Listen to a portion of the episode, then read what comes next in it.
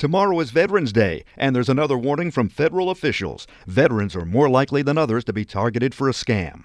I'm Murray Feldman with the Feldman Report on WWJ News Radio 950. Over 150,000 fraud complaints came in in the past year to the Federal Trade Commission from those who served our country, veterans. It's getting worse. More than $414 million was stolen from the military community by scam artists in the past year. It's a 50% jump year over year. There are imposter scams, people pretending to be some kind of an official, identity theft, and people calling veterans claiming they're from the government with information they need to know in order to get the benefits they're entitled to. It's false. All they want is personal information so they can tap your bank account or your identity and masquerade as you.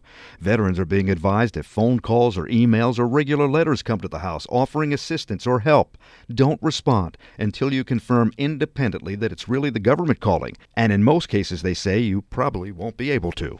With the Feldman Report, I'm Murray Feldman, WWJ, News Radio 950.